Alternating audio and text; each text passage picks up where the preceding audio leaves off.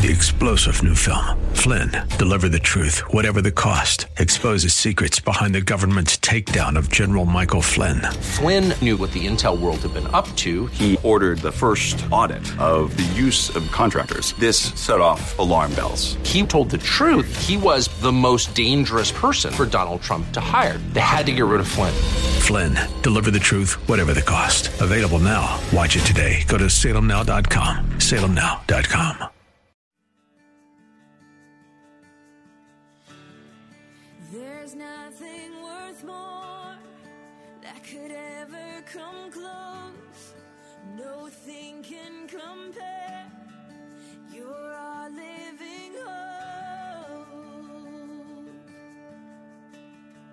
Your presence, Lord.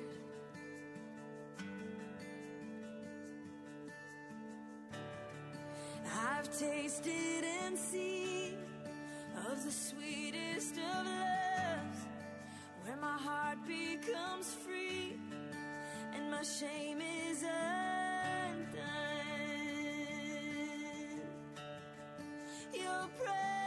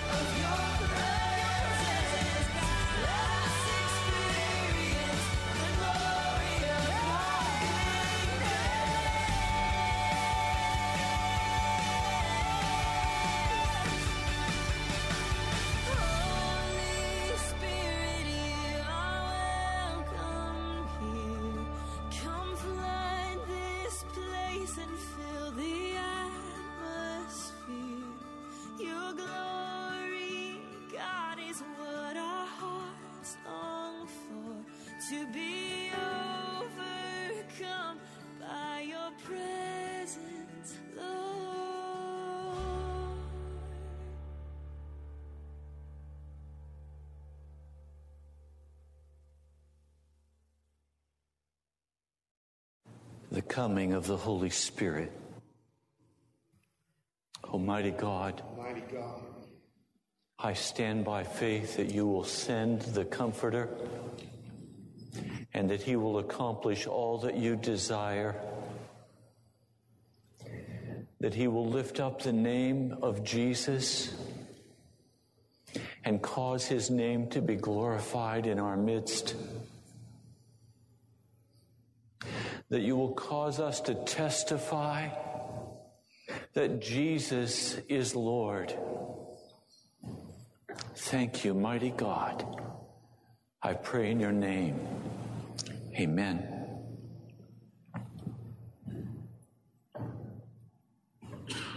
I attended a worship service.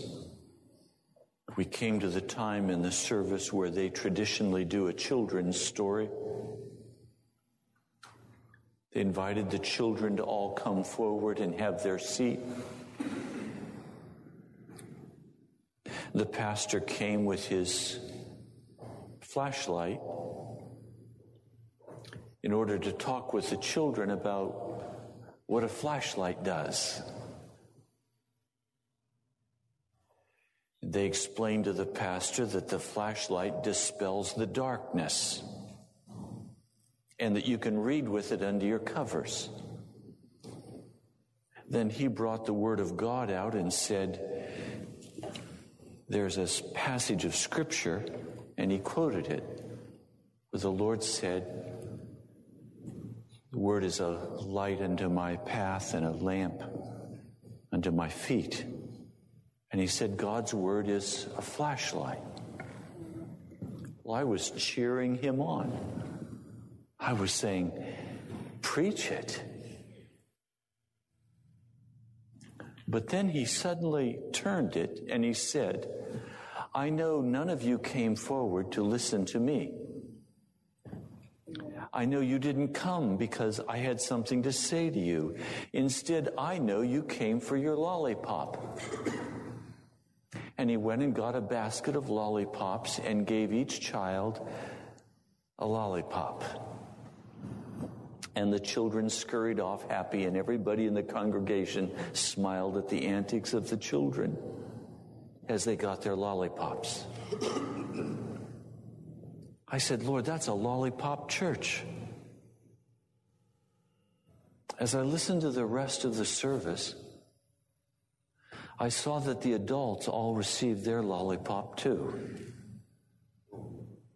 A wonderful message of encouragement. You can trust God no matter what the circumstances. He loves you.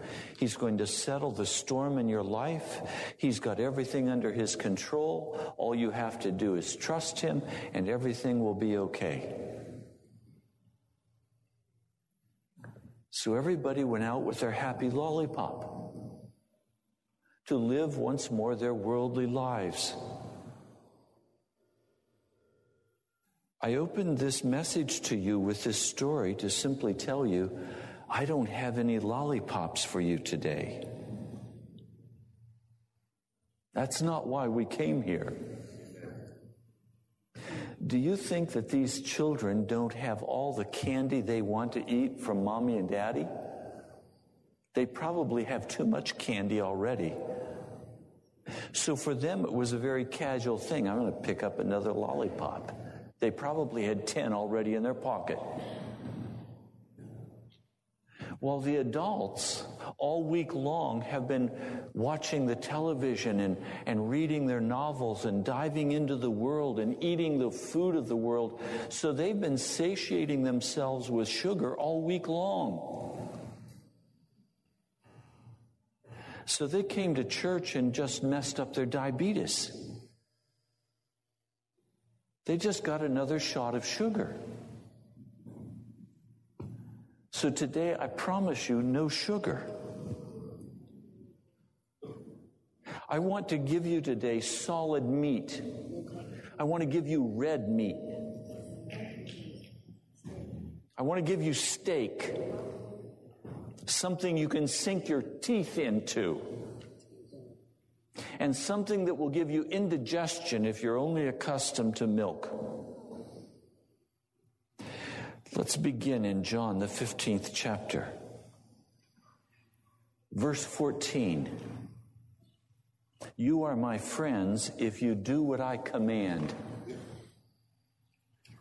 You cannot be a friend of Jesus Christ and live a worldly life. And we've come to a point in the, in the life of the National Prayer Chapel where we must begin a very deliberate process of laying down all sin and walking out of it. So today, if in your life, in any area, there is known rebellion against God, it is time to lay that down, regardless of what it costs you financially or emotionally or socially. It's time to lay it down. We're coming to a very close place in the Spirit of the living God. The Spirit of God is called the Holy Spirit, not the accommodating Spirit. He is not the happy lollipop Spirit. He is the Holy Spirit. And so he calls us to come into his presence because he intends to come and change what's happening in our midst. And nothing will be the same when he's finished. Our well ordered church service will be quite disrupted. You won't recognize what God is doing. So, as you prepare in your heart for the coming of the Holy Spirit, the first step is reformation.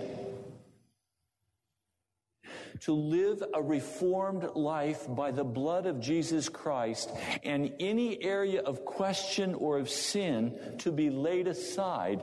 Jesus said, You are my friends if you do what I command.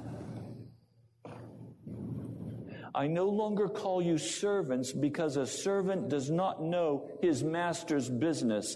Instead, I've called you friends, for everything that I learned from my Father I've made known to you. So we're not the servants of Christ from his viewpoint. We are rather his friends because we have entered into the reformation he's called us to, to leave all sin behind and to walk in righteousness. Now, this requires more than simply a passive walking through our lives, and I recognize we are all Americans. It is almost impossible for an American to enter into the kingdom of God. We have been so conditioned by every philosophy of the world that is floating around about us. We even get caught in foolish Gnostic theology. Gnostics have been a pain in the side of God's church from the very beginning. This wicked belief that my spirit can be saved and can be righteous while my soul can be filthy and dirty is straight Gnostic theology. Your spirit cannot be saved separate from your soul. But the Gnostics teach us that there is a division between the soul and the spirit in such a manner that the spirit can be made righteous while the soul remains wicked. That's New Testament Gnostic heresy. And yet it's a very popular belief today because we have accommodated the theology that teaches that Jesus at the cross finished everything, that he forgave me for all my past, present, and future sins. And so now I'm on my way to heaven, even though I am unrighteous because I am covered by the blood of Jesus and I am now made whole. I am made, I am declared righteous. That's simply another version of Gnostic theology. It's not the gospel of Scripture, it's the gospel of America and we have poured our filth out into every ministry area around the world, and we have corrupted millions of people who had no sophistication. They thought the Western man knew it all. We have to come back and understand what the scriptures teach about righteousness and understand that we can't walk like the world walks. And we can't take these theologies from this place and that place and say, oh, I'm going to live by that from now on. He goes on, You did not choose me, I chose you and appointed you to go and bear fruit, fruit that will last. Then the Father will give you whatever you ask in my name. And this is my command love each other. So there's a place now where he's saying that love is the fulfillment of the gospel. That when righteousness begins to flow from my life, it will be marked by compassionate love for another human being. It will not be selfish, self centered, turned in on my self love. It will be love that reaches out. Righteousness is the fruit that the Lord God of heaven is asking for.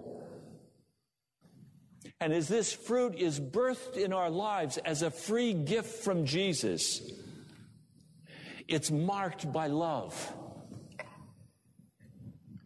He continues If the world hates you, keep in mind that it hated me first.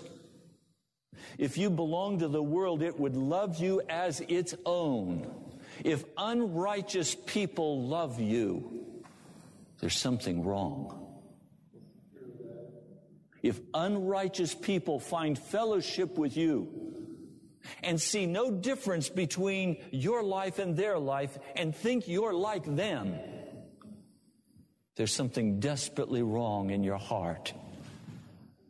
For Jesus said, if you belong to the world, it would love you as its own. As it is, you do not belong to the world. I've chosen you out of the world.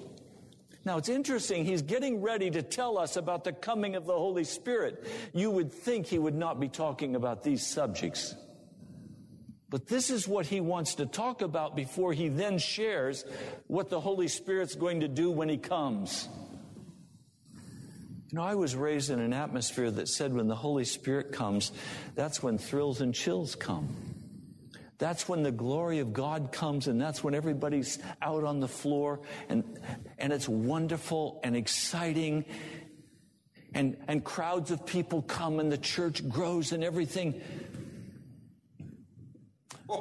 Some are even saying that's when the gold dust starts to fall from the ceiling and your teeth suddenly are transformed into, your fillings are changed into gold. No, that's Baal worship. That's not the worship of the Almighty. Understand, Jesus is just now prior to his death on the cross, and he's giving to us the treasures of his soul. He's pouring out his soul to us in preparation for telling us that he's going to send us the Holy Ghost. If they persecuted me, they're going to persecute you also. If they obeyed my teaching, they'll obey yours also. So he's talking about us being so much one with Jesus that they can't tell the difference between our words and the words of Jesus.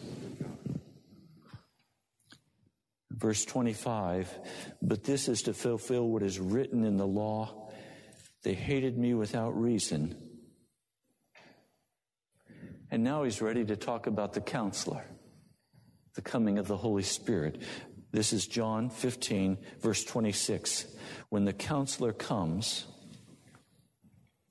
whom I will send to you from the Father, the Spirit of truth, who goes out from the Father, he will testify about me, and you also must testify. So, first, he's told us we're going to bear fruit. The fruit of righteousness we're going to bear. And a part of that bearing of the fruit of righteousness is going to be a testimony that we bear before the world, before our family, before the people we work with, the people we walk in the world with. We're not going to walk as invisible closet people in the kingdom of God. There's no closet for the followers of Jesus Christ. I've been in meetings where pastors have said, please, everybody's head bowed, all the eyes closed. Now, if there's anybody here who would like to receive Jesus, please raise your hand. No, we do it another way. Heads up, everybody. Watch. Is there anybody who chooses to follow Jesus? This is public. This is not some private little decision between you and a secret friend. This is upfront, public, raw, unvarnished. It's giving up your life to follow Jesus Christ. It's going to the cross where he was hung naked high on that cross. And we're not going to be crucified in secret. It's going to be public for every eye to see a change, a transformation in our lives. We're not the same people anymore. We don't love the same movies. We don't go to the same places, the clubs. We don't go where we used to go. We don't do what we used to do. The whole world knows this is something new, changed by the power of God. And we bear testimony that Jesus is the righteous one.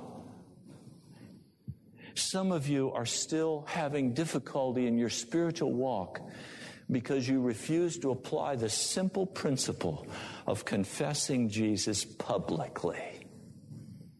Until you're willing to confess Jesus publicly, you will have no power and victory over sin in your life.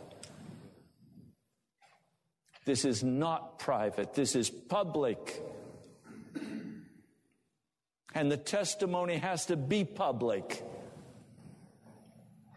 Some of you want to leave this house and go back to your hidey cave of sin with your worldly friends. You can't do that, not and be a Christian. We walk with Jesus. Chapter 16 All this I've told you so that you will not go astray. So Jesus is giving us all this material in the 15th chapter. And, and just review with me verse 1. I am the true vine and my father is the gardener. He cuts off every branch in me that bears no fruit, while every branch that does bear fruit he prunes so that it will be even more fruitful.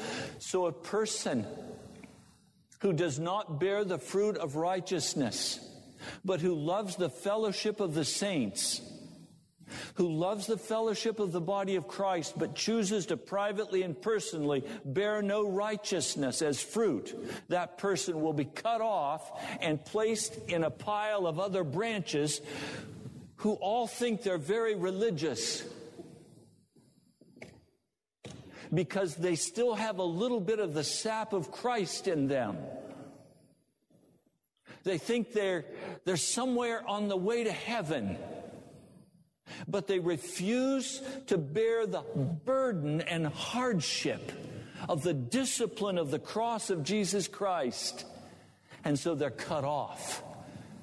And those who are not cut off are pruned.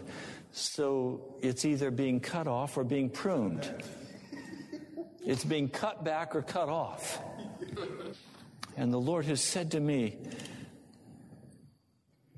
You're too big, Ray. Well, I know what he means. He means there's too much foliage in my life. He doesn't like leaves without fruit. So he trims off the foliage. Everything that would appear to be show, he wants cut off. He wants the fruit of righteousness born. So he's saying, I've told you all of this so you won't go astray. So you won't leave the path, the narrow path he's described for us. He says they're going to put you out of the synagogue. In fact, a time is coming when anyone who kills you will think he's offering a service to God. Have you ever had somebody come to you and say, I'm going to straighten you out, brother? And they think they're doing God a great service. If that hasn't happened to you, I hope it does soon. I hope your life is salty enough that you cause somebody to be uncomfortable. Amen. Now he's ready to talk about the coming of the Holy Spirit. Verse 5 Now I'm going to him who sent me. Yet none of you ask me, Where are you going? Because I've said these things, you're filled with grief. Oh, the first thing the Lord wants to say to us when he talks about the coming of the Holy Spirit, the first thing he wants to say to us is don't get caught in your feelings. Getting caught in our feelings will block the power of the Holy Spirit. Our stand is on the blood of Jesus by faith in that blood. And our feelings will not turn us aside. This morning, Jan was very sick.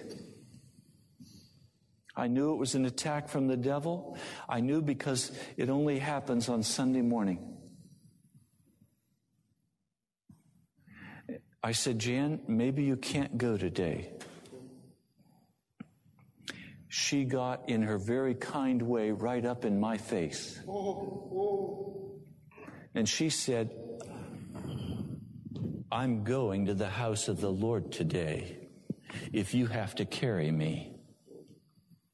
I'm not going to go by how I feel. I'm going by what I know. If you're going to receive the gift of the Holy Spirit, you must stop now of taking any action because of how you feel. The Holy Spirit is not a matter of feeling. The Holy Spirit is a matter of truth and standing in that truth and not allowing yourself to be blown to the right or to the left, especially when a loving and kind husband or wife comes and says, There, there, why don't you just rest? Are you kidding? No, I'm going to the house of the Lord. Carry me if you have to. What a That's what we're called to. But I tell you the truth. It is for your good that I'm going away. That sounds a little bit like my dad saying, Raymond, I have to spank you so you'll remember not to do that, and it's really for your good. I never bought that. but now I know it. I tell you the truth, it is for your good that I'm going away. Unless I go away, the counselor will not come to you. But if I go, I will send him to you.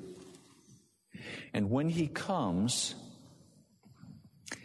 he will convict the world of guilt. That's what it says. Did you read that? When he comes, he will convict the world of guilt. The purpose for the Holy Spirit's coming is to convict the ungodly of their sin. Now, it's interesting to me, he does not come in revival to convict God's people of their sin because he's not going to come until they're already convicted.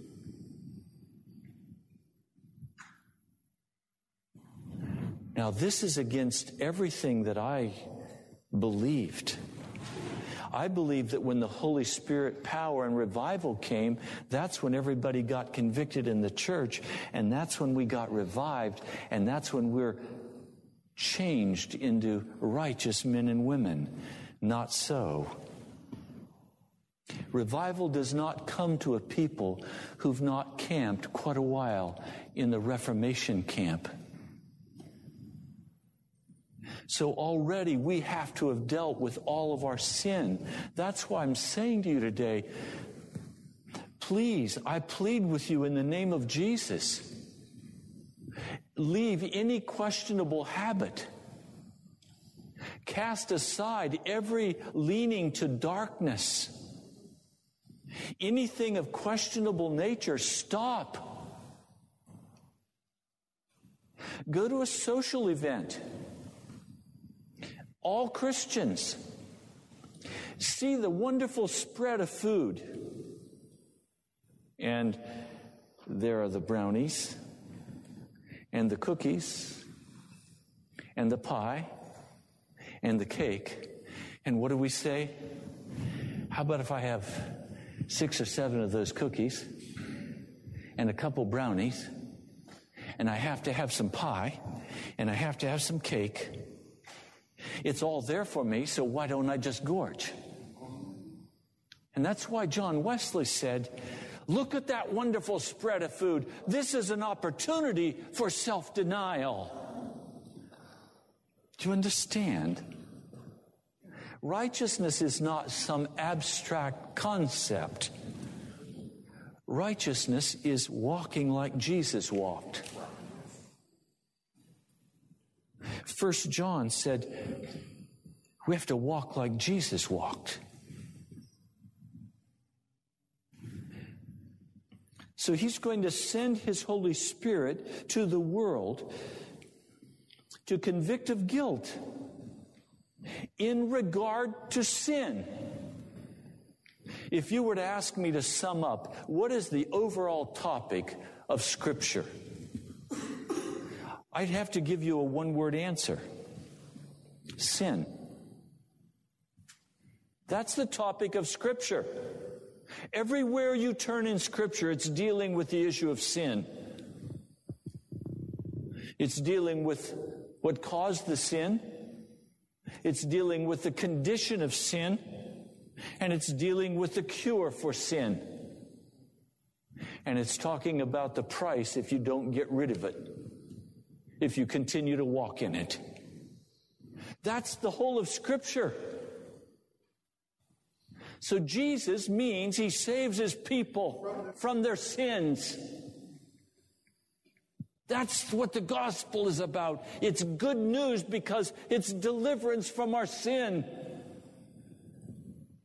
So now he's going to come and he's going to, like a laser, cut through in regard to sin in three specific areas.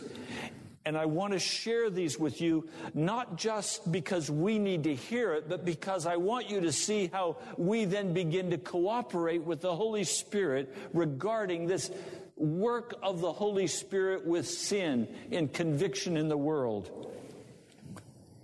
When he comes, he will convict the world of guilt in regard to sin and righteousness and judgment in regard to sin because men do not believe in me. I have struggled with that passage of Scripture. I have wept over it. I have prayed over it. And I've said, Lord, I just don't get it. What's it mean? I'll tell you what I'm hearing.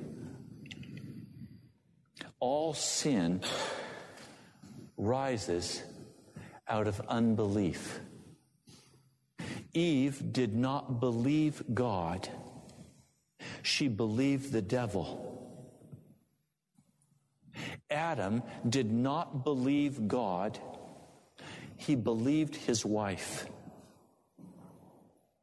All through Scripture, the story of sin is the story of unbelief.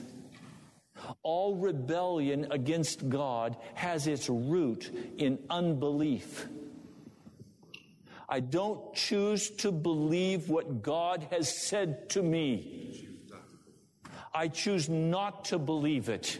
That is the very essence of the rebellion we're struggling with. Check your own soul. If there's an area in your heart of rebellion against God, ask it some questions and you'll discover the root of the thing that has to be cut off is unbelief. In regard to righteousness, because I'm going to the Father where you can see me no longer. This is a much easier one. The Holy Spirit is coming to convict people of righteousness because they can no longer see Jesus. To see Jesus was to be convicted of unrighteousness. All you had to do was see the way he walked and the way he lived, and your sin was very apparent. And now he's saying, I want you to bear fruit and I want you to testify. In other words, I want people to look at you and immediately be convicted of their sin. I want you to dress. I want you to speak. I want you to act in a manner that convicts others of their sin. So that when they see you, they see the glory of God on your countenance. They see the glory of God in your actions. You're walking righteous before God. So the fruit you're bearing is a testimony to everyone around you. Now that will cause some persecution. And so someone says to you, Hey, come on, let's go to the movies. Well, the only reason they would ask you to go to the movies is they're accustomed to you talking about the movies like you know about them. The only reason they ask you to go to that is because they think you'd be comfortable there. It's evident that they think you're like them. There has to be a clear understanding in the way we live, the way we conduct ourselves that the sweet presence of God is flowing from us, the compassionate love is flowing from our hearts in such a manner that another person who is guilty of sin would not dare suggest to us that we participate with them in darkness. They would be embarrassed to ask us. That requires a very radical kind of walking out of the gospel of Jesus Christ. It requires a humbleness that's beyond humble, a brokenness, a lack of arrogance, a lack of self sufficiency, a lack of confidence, a total absence of self esteem. I saw something that was so striking to me this last week. Tears flowed from my face as I watched it. It was at the neighborhood 7 Eleven. I was just driving by in the car and I watched it. I didn't hear a thing, I just watched it.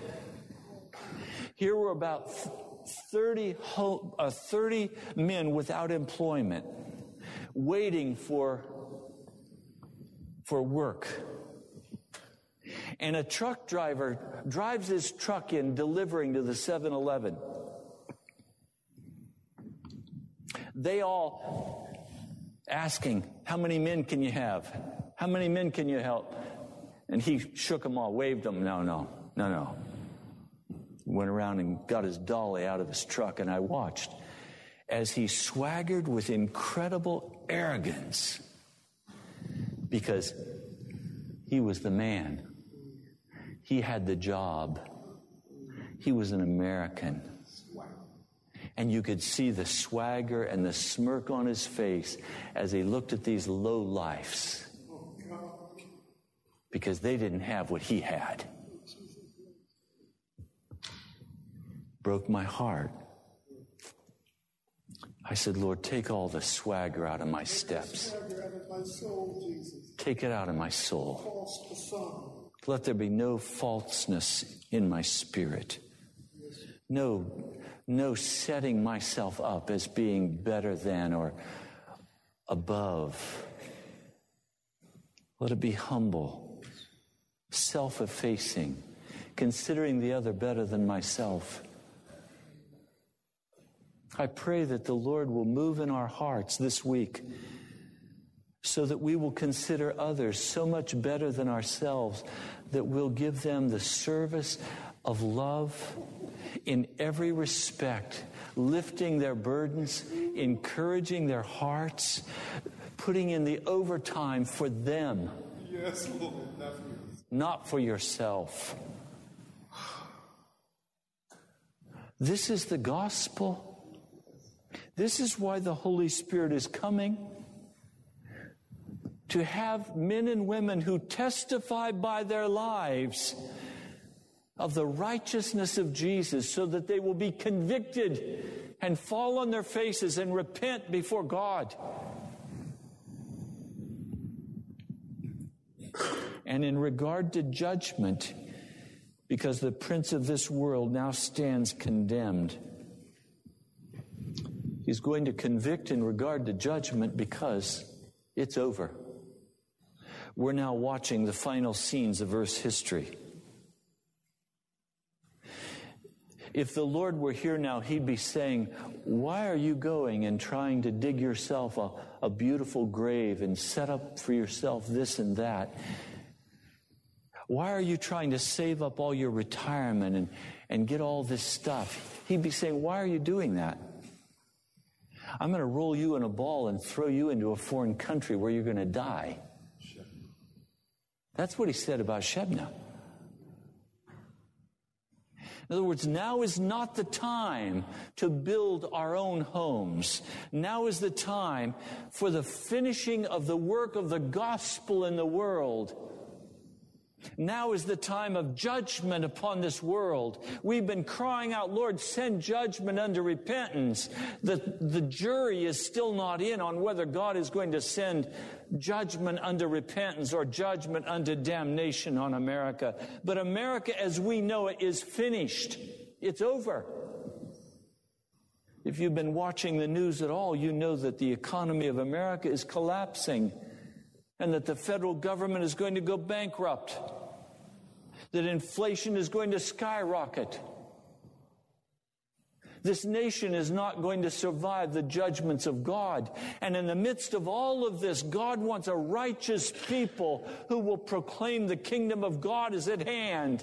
It's time to prepare for it. Judgment begins in the house of the Lord. Judgments beginning in lollipop churches all over this nation. The Holy Spirit is withdrawing.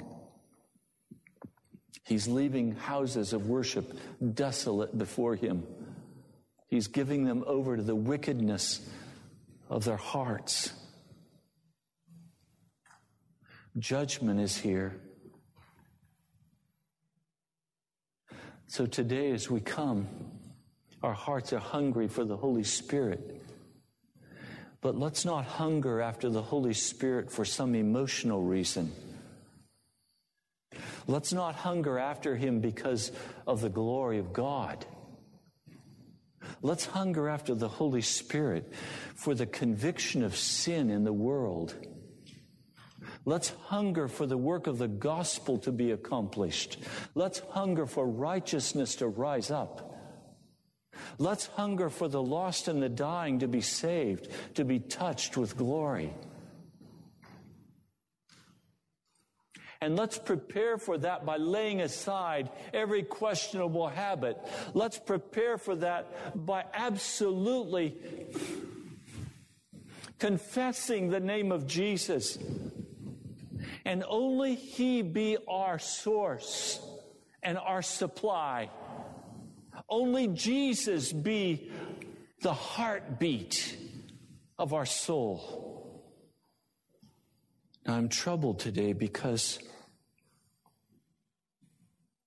Jesus said, I have much more to say to you, more than you can bear. I feel like that today. I feel like some of you can't bear anymore. We've made such alliances with darkness. We've made such close associations with wicked people. We've bound our hearts together so closely with those rooted in the world, that, that to have them cut off would feel like our very soul was being ripped from us. How could we possibly choose Jesus over everyone and over everything? And yet, this is the issue before us. I mean, why did you come to the prayer chapel?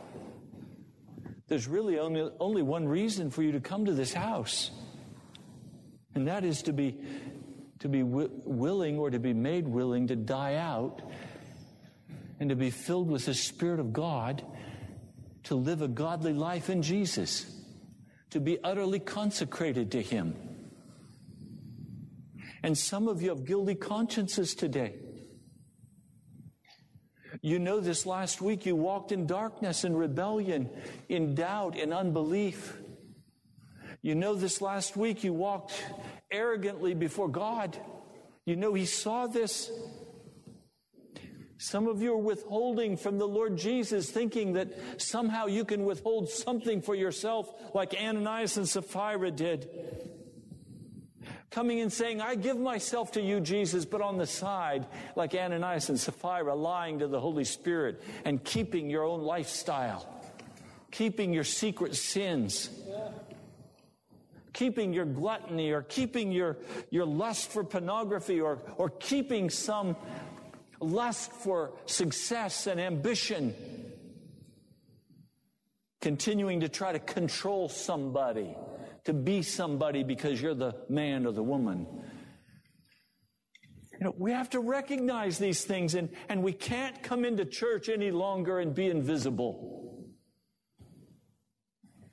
It's an illusion. It's like when I had my little girls playing hide and go seek with me, and my little Heidi would put her head under the table with her legs sticking out and think she was hidden from, from her daddy. No, she wasn't hidden at all. Just her head was hidden. Do you think you're hidden from Jesus today? He sees you. He sees all of you. And that uncleanness has to be washed away by the blood. It has to be removed from your soul. The Holy Spirit is coming. We have to prepare for his coming. But when he, the Spirit of truth, comes, he will guide you into all truth. He will not speak on his own. He will speak only what he hears, and he will tell you what is yet to come. He will bring glory to me by taking from what is mine and making it known to you. Lord, prepare us for the coming of the Holy Spirit. Put such a hunger in our heart. Lord, put such a desire in our spirit. Humble us before you, Lord God of heaven. Let there be a total sanctification. Lord, let there be a total dying out to the world to the flesh and to the devil.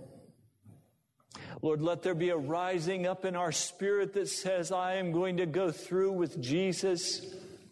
Even if the world disowns me, I will go through with Jesus. Lord, wash us today and make us clean. Prepare us for the coming of the Holy Spirit. I pray in your precious name, Jesus, by your blood. Amen. Thank you so much for joining us today. You've been listening to Pilgrim's Progress, brought to you by the National Prayer Chapel in Woodbridge, Virginia. Write to us at the National Prayer Chapel, Post Office Box 2346, Woodbridge, Virginia 22195, or visit us online at nationalprayerchapel.com. God bless you. We love you.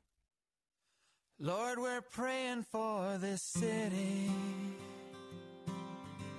Looking down from the hill. Praying for revival here. Oh, let our hearts be filled. For the people of this city, Lord. United we will stand by your loving grace and mercy. Holy Spirit, fill this land.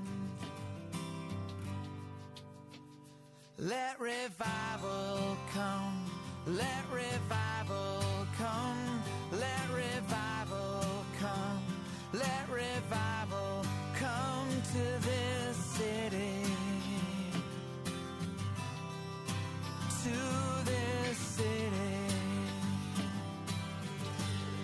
As summer turns to winter. Every season brings a change. So we lay our lives before you. Just waiting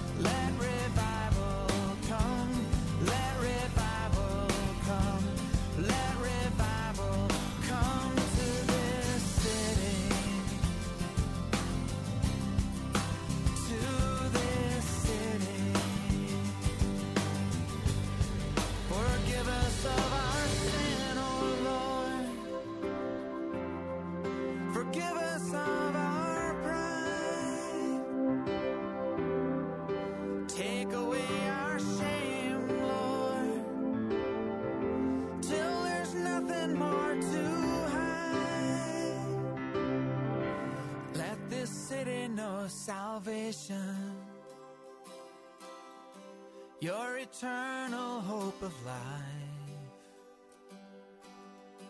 This revival song of heaven, in the name of Jesus Christ.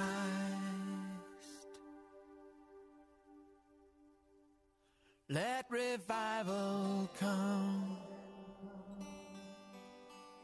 Let revival come. Let revival come to this city.